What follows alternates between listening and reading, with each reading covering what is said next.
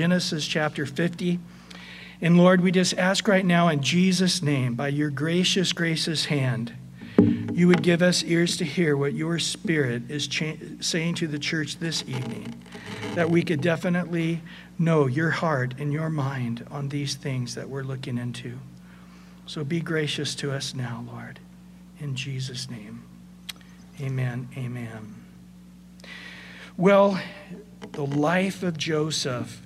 Probably no one is a clear picture of Jesus, a type, if you would, an illustration of Jesus, than Joseph. Boy, um, there's a couple of guys that have written books and just comparing point for point for point. And uh, the average is right around twenty-two of them, but uh, some guys have fifty, some guys, it's just amazing when you, you look at the life of Jesus and Joseph and, and what he went through. But definitely, we see his heart of forgiveness. We see his heart towards his brethren who so badly wronged him. And like our Lord Jesus, the last words were prayer of blessing on those that had wronged him. They know not what they do. That was his heart. It wasn't for himself. I'm in pain, just weaken a little the pain. I'm suffering, help my, you know, let me die and, and get away from my suffering. It wasn't, he wasn't focused on himself at all. His focus was on those who had wronged him, and that mercy and kindness would be given to them was the last of his energies as he died on the cross. Excuse me. And so tonight, as we finish up here in Genesis fifty, verse fifteen, remember Jacob has now passed away. He was one hundred thirty years old when he came to Egypt. And he said, few and evil have been my days. He had a hard life, and he sure did, and we all do. But uh, he died at one hundred forty-seven.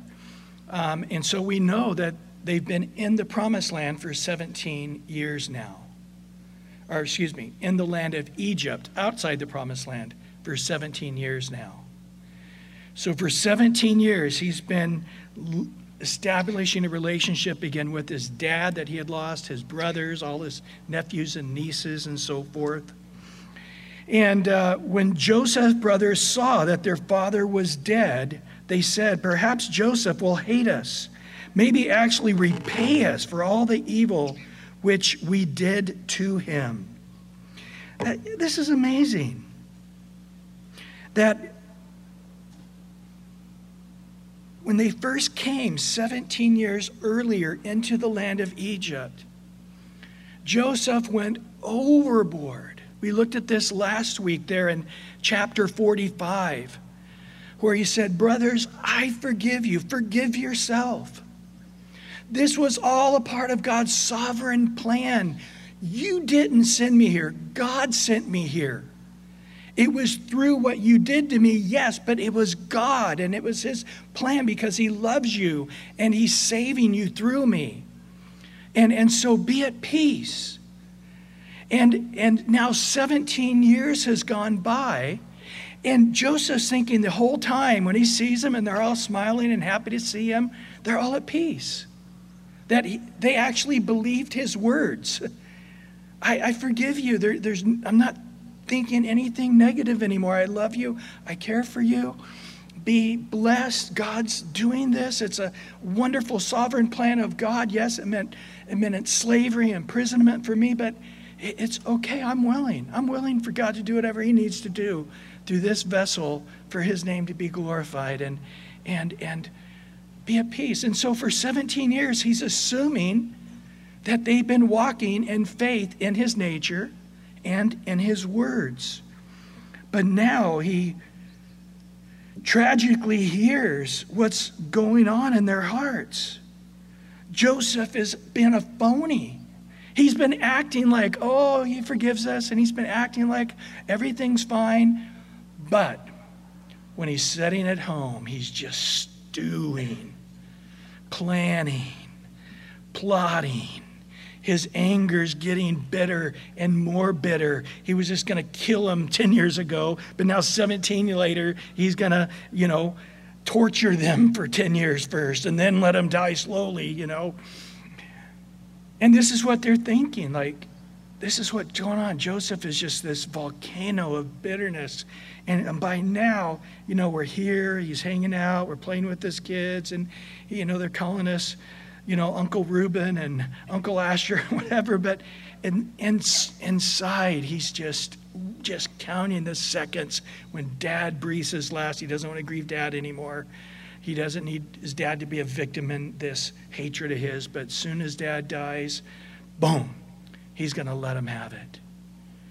And so they're, they're figuring out, man, we know he hates us.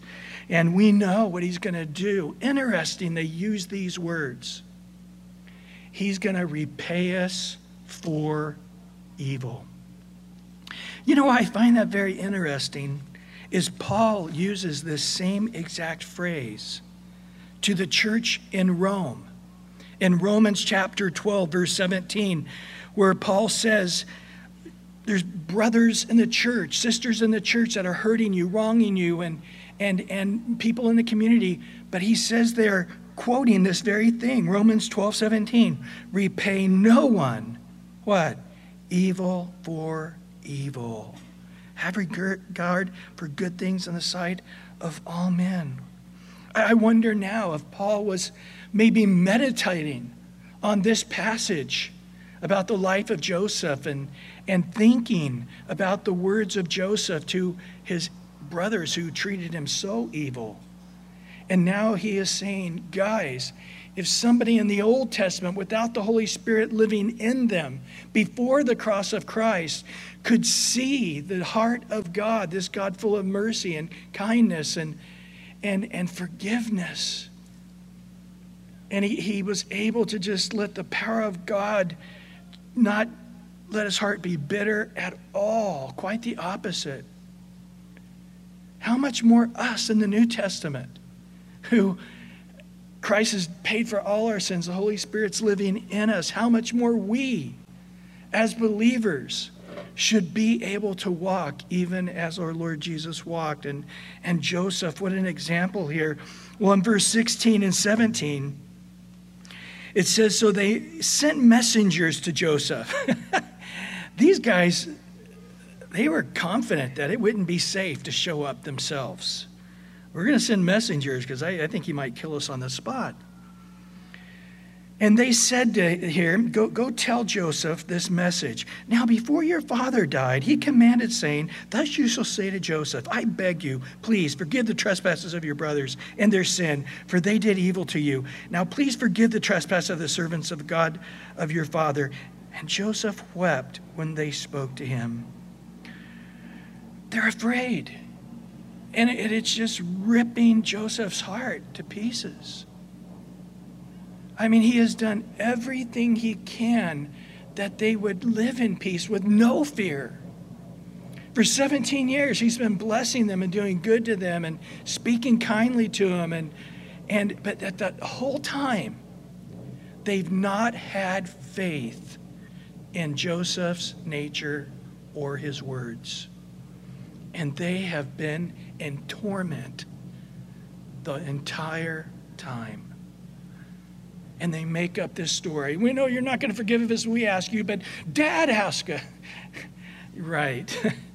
Dear old Dad, you know, do it for Dad. Don't kill us.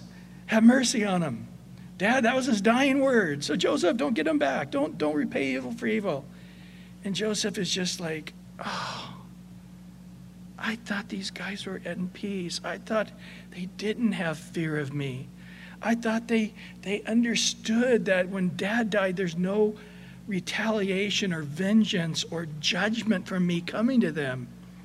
And, and I'm just weeping right now that they've been living in this torment for all of these years. Interesting, Jesus wept over Jerusalem. In Matthew twenty-three, in the same way, he just says, oh, Jerusalem, Jerusalem, how I wanted to gather you together as a hen gathers her chicks, but you would not.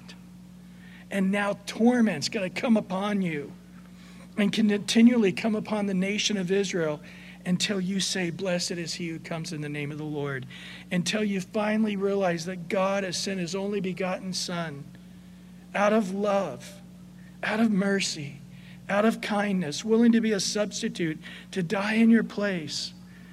You're, you're never going to be at peace. And Jesus wept.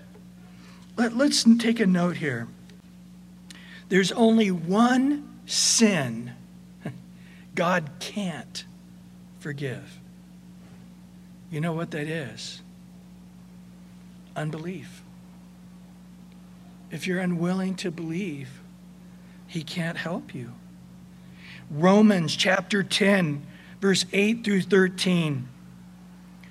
What does it say? The word is near you, in your mouth and in your heart. That is the word of faith, which we preach. That if you confess with your mouth the Lord Jesus, believe in your heart that God has raised him from the dead, you will be saved. For with the heart one believes unto righteousness, with the mouth confession is made unto salvation. For the scripture says, whoever believes on him will not be put to shame. For there's no distinction between Jew and Greek, for the same Lord over all is rich to all who call upon his name. Whoever calls on the name of the Lord shall be saved. Do, do you see what a giant door this is? The Lord isn't, you know, opening the door a crack. He's got the, you know, the security chain on there.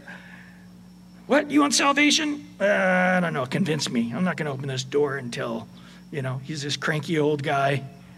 Why do you think I should let you into heaven? Well, Jesus died for me. Not good enough. What else? You know, and it's like, there's just no way. He's got one of those big double doors that are, you know, they, they go fifteen feet high and they're you're just huge, and he's opened them and he's ripped the doors off the hinges. It's just a big hole. Anyone who come, let him come. Believe. In First John one nine, if we confess our sin, he's faithful and just to forgive us of our sin and to cleanse us from all unrighteousness. You know, it's something that, that Christians go through where, you, you know, we've been walking with the Lord for a while, and, and I think we sort of convince ourselves that we now need to be better than we used to be. Somehow our human nature is, is supposed to have improved since we've been a Christian a year or ten years or whatever. But you've got to remember, this old flesh doesn't get saved. Your brain didn't get saved. Your hormones didn't get saved. Your hands, your feet didn't get saved. Paul said, oh, wretched man that I am. That is, not me, because in me the Spirit's willing, but the flesh. So I'm finding two things. One, there's this principle, this law, where my spirit is willing and I want to serve the Lord, and, and God knows that. I want to walk in perfect obedience, but then my flesh, it's, it's keeping me from doing that. Who's going to save me from this body of flesh? He answers it. You ready? Thanks be through Christ Jesus our Lord. So what's the answer? Tell me, what's the key? Thanks be through Christ Jesus our Lord. It sounds like another sentence. It doesn't sound like you're answering anything. Do you believe in his nature? Do you believe in Jesus' nature? Do you believe in his words? You see, they couldn't believe in Jesus, in Joseph's nature. They couldn't believe that anybody would really be that forgiving. We threw you into a pit. We were going to kill you. We sold you into slavery. You were accused falsely, end up in prison. Nobody can forgive anybody for that. We ripped you away from dad for twenty-two years. For twenty years of that, you were in a slave and in prison. I, you know, I just, I don't believe such a human being exists. And Joseph, I hear what you're saying. Don't believe it. That's not a nature I can comprehend. I hear your words. I just can't imagine anybody really being that way. You see, how does salvation come? From believing the God that created this world, created you in his image, And when Adam and Eve, our grandma and grandpa, sinned in the garden, Jesus, knowing the beginning and the end and everything in between, already had planned on bringing salvation by giving himself as a willing sacrifice. And so he did that. He laid down his life. He took all our sins in his body, and he died on the cross, paying the penalty. He wrote the check. You are out of debt. But, but I'm a sinner. But all the debt has been paid. But, but I've lusted. All that debt's been paid. But I've been angry. All that debt's been paid. So sometimes people will say, man, I'm, you know, Brian, I've been a Christian year, three years, ten years, whatever, and I just I just don't think I'm forgiven. Well, let me read First John one nine. If we confess our sin, he's faithful, he's righteous, forgive us of our sins and cleanse us from all unrighteousness. Yeah, yeah, yeah, I know that verse. Well, I just want to tell you, in the actual Greek, it doesn't say he'll actually forgive all your sins. It's just part of them. You're kidding. Let me look at it again. If we confess our sins, he's faithful to forgive us of all our sins and cleanse us from all... What? Yeah. And actually, some guys think that uh, Jesus was actually being sarcastic here. He's like, yeah, I'm going to forgive your sins. And what do they do? They start arguing with me. No way! You're wrong! Jesus isn't being sarcastic here. That, you know, that it doesn't say that in the Greek. Well, what do you think it says?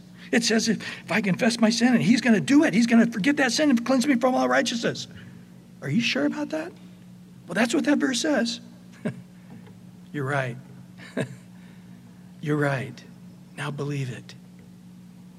But, but my feelings don't believe. Who cares? Ah, feelings come and go. But I still feel, I understand. I still feel lousy. I still feel weak. I still feel like a failure. I still feel like I should be better than I am. I still feel like I should be holier, and God wants us to be holy. And I, I get all of that. But we can't get any farther than God gets us there. He's taken the full responsibility. He who began, he's going to complete. Faithful is he who called you. He's going to bring it to pass. We just have to keep humming, having that humble heart of God, I'm not satisfied. I want to awaken in your likeness. I, I walk with you, Jesus, and I know how precious and loving and kind and holy and wise you are and how wonderful you are towards me, and I can't stand it that I'm not that way towards others. And he's like, I'm getting you there, man. I'm a shepherd, not a cattle driver, but I'm with you every step of the way. We're, we're getting there, and that's my Holy Spirit speaking to you, not letting you be satisfied without walking, even as I walk. Back when I was in college in the eighteen hundreds, I worked at a pharmacy, and I would often work at the very front of the store at the cash register. And uh, I, I was, I think, nineteen, twenty years old at the time. And people would come in, and there was various books and magazines, and some were Christians, and a lot of times there were tourists going, oh, what should I read? And I'm like, hey, read that book over there, you know, uh, The Cross and the Switchblade, or uh, Late Great Planet Earth by Hal Lindsey, or uh, Corey Ten Boom's book on forgiveness, or The Hiding Place. or, And, uh, and this one guy came in, and it was like he was out of the movies. He was probably in his sixties, dressed like a mafia guy from Chicago. And um, and he's looking, and I started suggesting a couple of things, and he's like, those are Christian, aren't they? And I'm like, yeah, they are. And I just asked him, do you know Christ? And he goes, no, no. And I just asked him, I said, you know, if, if you were to die, are you, would you go to heaven? And he's sort of stunned, looking at me like, just such a sadness came over him. And he just said, you have no idea who you're talking to. And you have no idea how wicked I have been. I, I had this sense like he was a hitman. That's what he looked like. It was a very dark, dark presence with this guy. And I said, it doesn't matter what you've done. God can forgive it. And he looked at me and said, not even God is powerful enough to forgive me. And I started to, but, but, he's like, you know what? If you want to be healthy, don't say another word to me. And I, I just remember just being in shock. Just having the answer. I mean, that was a softball, man. I was ready to hit that one out of the park. But he was completely unwilling to even consider the message of Jesus Christ. There's one thing God cannot forgive: unbelief. An unwillingness to believe that there is a God powerful enough, who loves us enough to, on the cross, he didn't die for some of our sins, but for all our sins. And all his words are to us now is, I love you, I forgive you, I'm writing your name in the book of life, I'll never leave you nor forsake you. Where your sin abounds, my grace will abound more. And this is, this is the words that we need to believe in his nature and believe in his words. So as we read the story of Joseph in chapter fifty, we sort of put ourselves in the place of his brothers, wishing we could be one of them, going, guys, Joseph really means it. He doesn't have something secret in his heart. There is no secret bitterness, secret anger, secret vengeance. He really has forgiven us with joy, and he's forgotten about it. He's not sitting around angry and bitter, and, and, and you know, he's good for a while, but then he's going to blow up and, and take us all out and kill all our children. And there isn't that going on, but yet they couldn't believe it. So in verse eighteen, then his brothers also went and fell down before his face, and they said, behold, we are your servants. Joseph said, don't be afraid, for am I in the place of God? So he's just tormented at this point. He's weeping. He's, he's just, tears are coming down his eyes, and we don't know the inflection in his voice, but I'm giving an inflection in his voice. I think he's begging them. Guys, I, I've done everything so you wouldn't be afraid. Isn't that what Jesus has done for us? In First John chapter four, verse eighteen, there is what? No fear in love. But perfect love casts out fear, because fear involves torment. But he who fears has not been made perfect in love. Then he says in verse nineteen, for we love him, Jesus, because he first loved us. So I, I think we, we do the math correctly. I'm, I'm a horrible sinner. Matter of fact, I don't know a bigger sinner than me. My wife told me that the other day, Brian, I don't know a bigger sinner than you. She actually told me that. No, she didn't. um, I'm sure she's thought it, but that's another story. But we are evil. We are wicked. There's nothing good in us. There's none of us that's good. No, not one. Read Romans three. Our mouth is full of poison and bitterness and murder, and it's it's we deserve to go to hell a thousand times over next to Satan. That's us, right? I mean, I don't think too many people are sitting here going, well, no, actually, I'm doing pretty good, you know. Not in prison, you know, haven't killed anybody. Uh, it, you know what, guys? It's a miracle we haven't done that. But the fact is, is that we don't deserve heaven. We definitely do not deserve Jesus being kind to us. And we, we continually repeat weakness. We continually repeat failure. We continually repeat the fact that we are human and sinful bodies, and it wears on us, and it takes more faith to believe.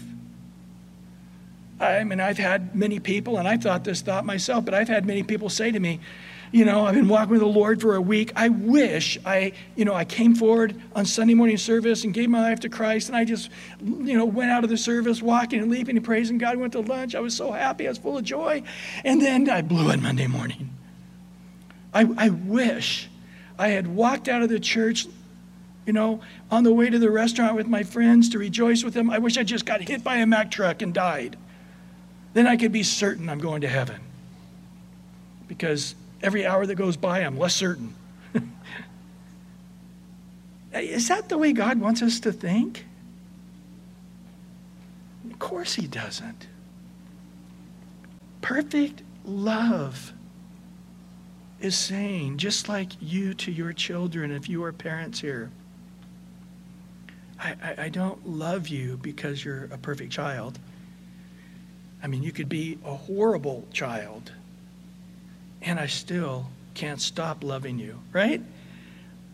We want to bless them. We want to help them. We want to encourage them and, and see them succeed and prosper. How much more our Heavenly Father?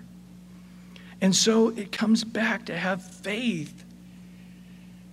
Joseph, I don't know anybody that has love like you do. So it's hard for me to picture you being really sincere, saying you forgive us. I don't know anybody has faith like you to, to say, I see God's hand in your slavery. I see God's hand in the imprisonment. I see God's hand in being falsely accused of rape. And, and it was, it's all a, this behind the scenes, the movement of God's hand stirring things to get me here today. And you're second in command to Pharaoh himself to save us. Do you really believe that? Guys, do you really believe two thousand years ago, God knew every sin you would ever commit in your lifetime? Can God do that? The day you are born till the day you die, God saw in your lifetime every wrong thought, attitude, word, deed, every sin. Can God, is that hard for God? He knows every sand that turns over. He knows every star and holds them in place. And he took them all on the cross and paid for every one of them. Perfect love. Perfect. Every sin. Every lust. Every greed. Every word spoken in anger. Every evil, no matter how deep and dark it is. Things, one thing I encourage myself with is Psalms one oh six. And that's where he says, and then you got so wicked as a nation, you sacrificed your babies to demons, burning them in the arms of Moloch and Dagon. And it says, the anger of the Lord stirred against such sin. And then in the multitudes of his mercy, he forgave you. But then you did it again, and he forgave you. And then you did it again. This, so when people say to me, well, God can't forgive me, it's like, oh, you, you've burnt your babies to death, haven't you? They look at me like, what? Are you insane? Where did that come from? Even if you had done that, God would forgive you. Psalm one oh six. You see, God has a perfect love. Now, how does that work? He demonstrates it to us first. How is the world going to know that we are his disciples? By being the first to love. How did salvation come to us? Jesus being the first to love us.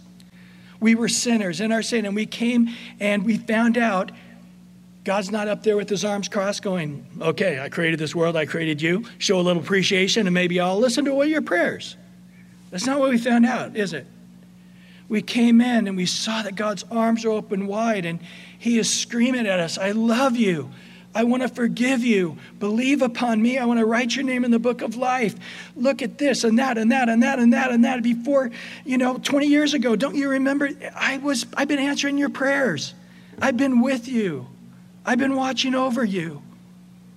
And I'm bringing you to myself. Please be willing to believe that I love you, that I love you enough to take for all your sins. It's, it's a step of faith. Can such a person exist? Could such a one, could such a love exist? In the same way, the world will know we're his disciples by what? Loving one another first, you see. And then he said, am I in the place of God? In other words, can I ever judge? Well, I think that's what he was doing for the whole nation of Egypt. The fact is, is he did have the power to judge these guys, didn't he? He was the civil government. But that's not what he was saying, is it? He, he's, he's saying, can I judge your heart? I can't see your heart. Can I judge your thoughts? I don't, I can't see your thoughts. Can I judge your motives? I can't see your motives. And, and, and am I some amazingly perfect, holy, righteous guy that I can come in my righteousness and judge you for sins? I'm a sinner. It would be hypocrisy. It's, it's always amazing to me, you know, when I'll try to be getting out on the road and I look and nobody's there and I get out and then the car's there and they're looking at me like, ah. And I'm like, looking at them like going, you've never done that. You know, come on. We've all done that. Why are you acting like this, this, this, hap you know, one in a million chance of this happening? I do that regularly. People do that to me regularly. Some guy will look and he can't see me. I'm in his blind spot and he just pulls over and almost crashes into my car on the freeway and I got to brake really quick. I'm like, what are you doing? It's like, I do that. I, I know it, man. People are imperfect. Well, he's being selfish. Yeah, he might be. I'm, there's days I am selfish. I, I hate it. Last couple of days, I've just been irritable all the time. I, I have no idea why. Wake up in the morning, I'm irritable. Cheryl tries to talk to me. I'm like, ugh. What's wrong? I just like, I'm alive. I have no idea. Got to get a smaller bed and get up on the other side or something. I, I don't know. We, we just, that's us and our human nature. We, we have, we're never going to be in a place to judge. Boy, Romans fourteen, guys, verse eight through ten there. For we live, for if we live, we live to the Lord, and if we die, we die to the Lord. Therefore, whether we live or die, we are the Lord's. For to this end, Christ died, rose again, lived again, that he, he alone, might be Lord both of the dead and the living. But why do you judge your brother? Why do you show contempt for your brother? For we shall all stand before the judgment seat of Christ. The Christians are going to stand before the bema seat, that of reward or lack of reward, and the non-believers will stand before the white throne of judgment unto condemnation. But it tells us in, in Second Corinthians uh, chapter five that all we've ever done, word and deed, is going to be revealed. All that we've done in this body is going to come to light at that judgment seat. So, do you really think you're going to be able to judge somebody else when all your lifetime of stuff comes to light? Well, hey, Brian, here's a group of guys that have wronged you. Before I judge you, would you like to cast judgment on them? Well, actually, I would. Thank you, Lord. I'm judging you for this, this, this, this, and this. You know, you hurt me, and you, you know, you... Blah, blah. Okay, thank you, Brian. Okay, now let's judge you. Psh, everything comes to light. Do you think it's going to look much different? Do you think it's going to look better? No. We, we've, we're all in the same human flesh. There's no sin that's not common to all men. Boy, First Corinthians four, Paul says it so well. He says, God's just going to look at us and not pick us apart. He's just going to ask us, have we been faithful? Have we not grown weary in well doing? Have we just kept the faith, trusting in his goodness, following him the best we can? Lord, I've made a mess of it. I have stumbled and fallen in so many ways. And he's just going to say, did you, did you trust me to the end? Were you like on your last words going, God, just forgive me, cleanse me. I trust in your cross, Jesus. Yes, I was. That's it. Come on in. That's, that's, that's what I'm looking for. Have you been walking faithful? Now, these other things you've done, I want to reward you for them. But then he says there in First Corinthians four, verse four, for I know of nothing against myself, yet I'm not justified by this. But he who judges me is the Lord. Therefore judge nothing before the time, until the Lord comes, who will bring to light the hidden things of darkness and reveal the counsels of the heart. Then each one will receive his praise from God. So Jesus lived and died and rose again that he could be judge. In John five, Jesus says, all judgment has been given from the Father to the Son, that all would honor the Son as they honor the Father. And Jesus is going to be the one who brings all things to light. Anybody want to step up and volunteer to be the first guy for that to happen to? Ah, that's why Paul says in Second Corinthians five, knowing the terror of the Lord, we persuade men. Re- realizing that every one of us, believers, non-believers, are all going to have to present ourselves before God. And all that we've done is going to be brought to light.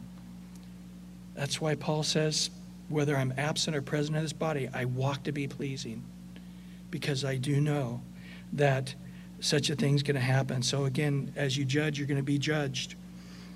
And so Joseph here says, I can't be a judge. I'm not God. So only God can judge. Secondly, I'm not him. So since I'm not God, I can't judge you. In Isaiah forty-five, he says, I alone am the Lord. There is no other. There is no God besides me. And then he says this, no matter what anyone has done evil against me. And I'm like, I've never done that to anybody. And that could be true. Joseph's thinking, I didn't try to kill somebody. I didn't try to throw somebody into prison. I didn't try to throw, sell somebody into slavery. I've never been evil like you. It doesn't give him anything. He, he says, even though you have been evil to me in ways I've never been evil to people, that doesn't make me righteous. That doesn't give me a qualification to judge you because I've not been as wicked as you have been. It's ridiculous. In Matthew seven one, it says, this is, here's your memory verse for the week. Matthew seven one, judge not that you be not judged. You know, I could just say that. I mean, I could have got up here tonight and just said that and walked off. It's just that simple, isn't it? I mean, Jesus is saying, as simple as it can be, judge not. Don't condemn. The word there is condemn. Don't condemn, so you're not condemned. And then he says, with the same judgment you use, it'll be used back on you. To the same measure, it'll be coming back to you. I don't know about you, but when I am stumbling, and I do stumble and fall, I want people to be kind and merciful and understanding. Don't you? Even those who have not stumbled in the way I've stumbled, I want them to go, man, I've never experienced that or been there or done that, but man, I, I know my heart's wicked, I could, but man, I want to have mercy on you. And so God will judge when and how he chooses to judge. But for us, he's commanded us to love. The Lord didn't say, now, one day I'm going to judge everybody, but until then, help me out. Okay? So do, do some judgment with the little J. And one day I'll do the big judgment with the big J. Is that what he says? He just says, don't do it. It's, it's not beneficial to them. It's not beneficial to you. And I'm going to look at that critical fault-finding heart of yours, and I'm going to want to judge you the way you've been judging other people. So don't judge.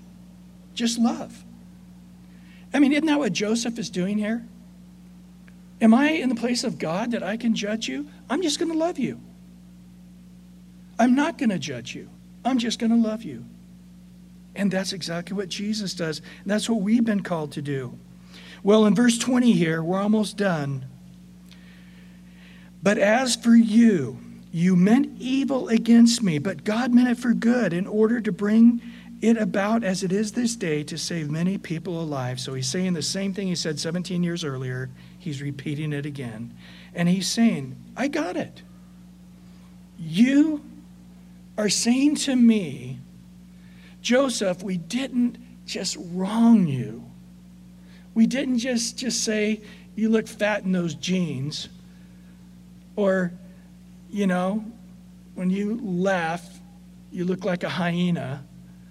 You know, it wasn't like we, we insulted. We did evil. We were going to murder you had Reuben not talked us out of it. Then we sold you into slavery. And you ended up in prison as a rapist. And you, you, you, twenty years of incredible torment because of what we did. And Joseph is saying, guys, I've computed it. I get it. I mean, you're, you're acting like I, I don't realize what you've done. Like, like I haven't thought about it deeply. But once I do think about it deeply, then I'm going to hate you. That's what they're saying. And he's saying, guys, I have thought about it deeply. I have d- connected all the dots. Here, I'll, I'll say it to you. What you did was evil. And I forgive you for it. I mean, he's, he thought he said that, but, but evidently it wasn't clear to them. I'm not forgiving you for the little things you did against me. I'm forgiving you for the giant things you did against me. I'm not forgiving you for, for hurting me. I'm forgiving you because you were evil, and I'm forgiving you of that evil. And as I have said, I see the sovereign God of hand saving you, saving me, saving our entire nation through my difficulty. And I've accepted that. I, I realize God had a plan. He gave me a couple of dreams about it. That one day, remember the sheaves you bowing down, that one day I would be in a place of authority over you. God, God gave me that prophecy. It never came to pass. And I knew he wasn't done with me, even though I was a slave, even though I was in prison. I knew God was had a sovereign plan. He had prophesied it to me through a couple of dreams that I told you about, and you hated me for it. But, but God is sovereign. Do you, do you guys get that? If you don't live that way, you're going to be bitter. You're going to be bitter. Does God, Romans eight twenty-eight, we what? Know, not feel, not see, but believe. We know it, we believe it, that all things, spiritual things, every kind of thing. I got a flat tire. God was in it. Stubbed my toe. God was in it. I got arthritis and had to get two knees and an ankle replaced. God was in it. My wife's divorcing me. God's not doing it. God's not confirming it. God not wanting it. But God saw it before the foundations of the world. And for you who are loving him and are called according to his purpose, God's going to turn it around for good. I tried to talk her into not divorcing me. I, I know. I'm sorry. God, God won't evade our free will. But for you, he'll turn it around for good. But my, my son died. God's going to turn it around for good. Well, I ended up in prison and I'm innocent. I've been there for twenty years. God's going to turn it around for good. He's not taking anything away from you. God never takes away left you getting better. Even though it seems hard and tragic, God gave Joseph the best possible life, even though he was a slave, even though he was in prison. He didn't give him second best. He gave him first best. Do you believe that? You see, that's that's walking sovereignly. He is saying, guys, that's fine, because even though it was hard for those twenty years, twenty-two years, even though it was hard, I, I, God was with me. and and I was had my eyes on the Lord. And It didn't matter what kind of hardship comes. I mean, hardship's coming sooner or later, right? If you haven't already had it, hang in there. You're going to get your share. Rejoice. Plenty of trials are left for you. And if you're not looking at the sovereign hand of God, hey, you meant it for evil. Yeah, I don't care. I forgive you. God has a plan for good. And I thank you, Lord. I'm not thanking you for it, but I'm thanking you in it. And everything, give thanks. For this is the will of God in Christ Jesus, right? And so there's just that point where we come to understand you meant it for evil. God, God knows this. We're sinners, so we sin. Okay? Is there anybody here without sin? Come on up. You know, we're going to find out you're a liar in about ten seconds, but I'd be interested in seeing this. We're, we're sinners, so we sin. We sin against God. God knows this. That's why he, he says, I've prepared myself. I, I know, little children, I write to you that you don't sin, but if you do sin, I'm here for you. I'll be your advocate. I'll be the propitiation for your sins. Hey, guys, don't sin. But if you do sin, where your sin abounds, my grace will abound more. Hey, guys, hang in there, man. Be strong. But if you're not, Second Timothy two thirteen, he remains faithful even when we're not faithful because he can't deny his own nature. He, I've already prepared myself, God's saying. I've already prepared that you're a sinner and you're going to sin, and it's not going to affect my love for you. It's not going to affect my mercy. It's not going to affect my attitude. It's not going to affect my forgiveness. How much more we need to get that. Man is going to sin against you. They don't want to, but they are. I'm going to sin against you. You're going to sin against me. Husband, wife, children, parents, neighbors, people in the church. We, we can't stop being human. With all the human failure, it's there. So we just need to get our mind set in that way. In Matthew eighteen, remember Peter's trying to do this. He's like, Lord, how many times shall we forgive our brothers? Seven times? What does God say back to him? What does Jesus say? Not seven times, but what? seventy times seven. What? Galatians six one. Brethren, prepare yourself. Get this in your brain right now. If a man is overtaken in his trespass, you who are spiritual, restore such a one in the spirit of gentleness. Look into yourself, lest you also be tempted. It's, it's going to come around. I'm over here helping this guy, limping along in his sin, struggling. And then one of these days, I'm going to be the limping guy, and he's going to be carrying me, right? Don't, don't get all spiritual and haughty, thinking above what you are. And this is what the Bible just makes it clear. So just get in your head, Ephesians four. Let all bitterness and wrath and anger and clamor, evil speaking, but put away from you. Be kind to one another, tenderhearted, forgiving one another as God's forgiven you. Be imitators of God as dear children. Walk in love as Christ has loved us, giving himself for us an offering, a sacrifice to God for a sweet-smelling aroma. Don't judge that you're not judged. Let, let Let this man's evil towards us humble us. Well, you, you made me a slave. Well, aren't we? I mean, isn't that what Jesus said we're to be? Jesus said, I didn't come to be served, but what? To serve. That's the word slave, guys. In Philippians one, let this mind be in you, which was also in Christ Jesus, who being God, came into human flesh. So to say he was God, that was nothing prideful. That was just fact. But in human flesh, he humbled himself until he was the lowliest of all slaves. So let this mind be in you. Well, that guy hurt me. He treated me like I'm just a slave. Okay, that hurt you. Forgive him. And by the way, just let it happen because you are a slave. And you should feel that way more often. Jesus washed the feet. Lord, you're not going to wash my feet. I, this is humbling to let you. Hey, this is who I am. Blessed are you if you do the same. Well, he treated me like I'm a criminal. I'm a prisoner. Aren't we? Paul says in, he, in Hebrews chapter thirteen, remember those who are in chains and be with them in chains. He says that. Although you're not suffering in prison, Be with them in spirit as if you're suffering with them in prison. Paul says, I'm a prisoner for Christ's sake. So whatever man throws at us, let us be humbled. I, you know what? You're, you're, you're treating me evil. I, I, I deserve it. And if I don't deserve it, it's okay. Jesus, when he was cursed, didn't curse back. When he was reviled, he didn't revile in turn. But he just humbled himself to the point of death, even the death of the cross. And that's how salvation came to us.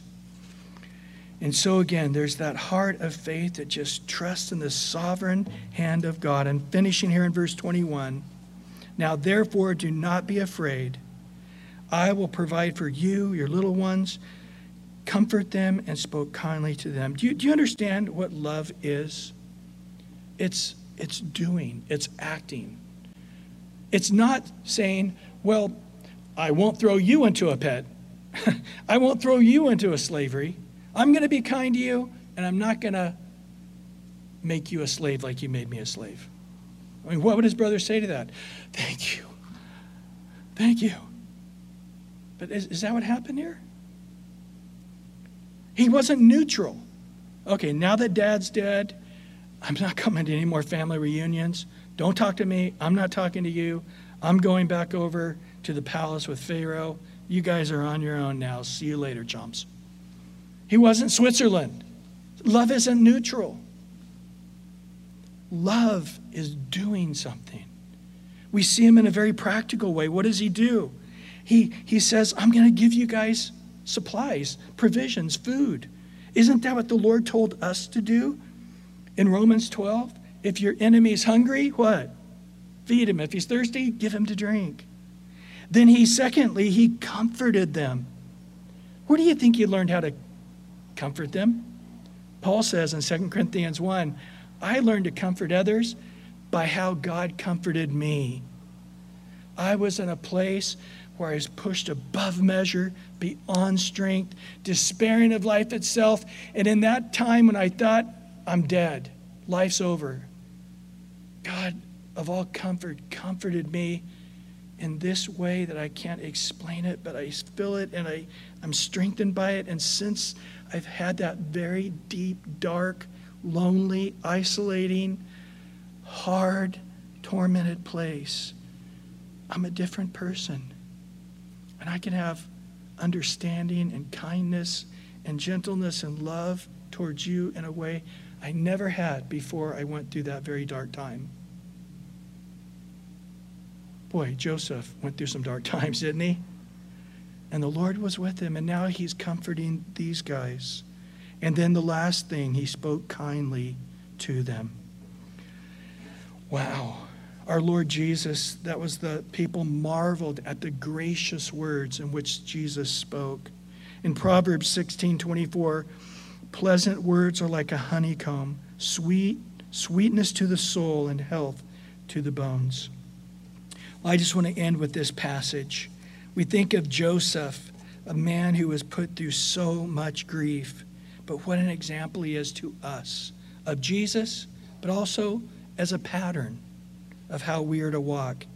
In Second Corinthians chapter four, verse seven, but we have this treasure in earthen vessels, that the excellence of the power may be of God and not of us.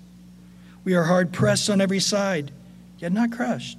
We're perplexed. I'm confused. I have no idea how this works, you know, but we're not in despair. Persecuted but not forsaken, struck down but not destroyed, always carrying about in the body the dying of the Lord Jesus, that the life of Jesus also may be manifest in our body. For we who live are always delivered to death for Jesus' sake, that the life of Jesus also may be manifested in our mortal flesh. So death is working in us, but what? Life in you. Well, Lord, thank you for your word here tonight, God. And we just are sort of dumbfounded, processing, seeing you, Jesus, through the life of Joseph, coming to this final chapter in the book of Genesis.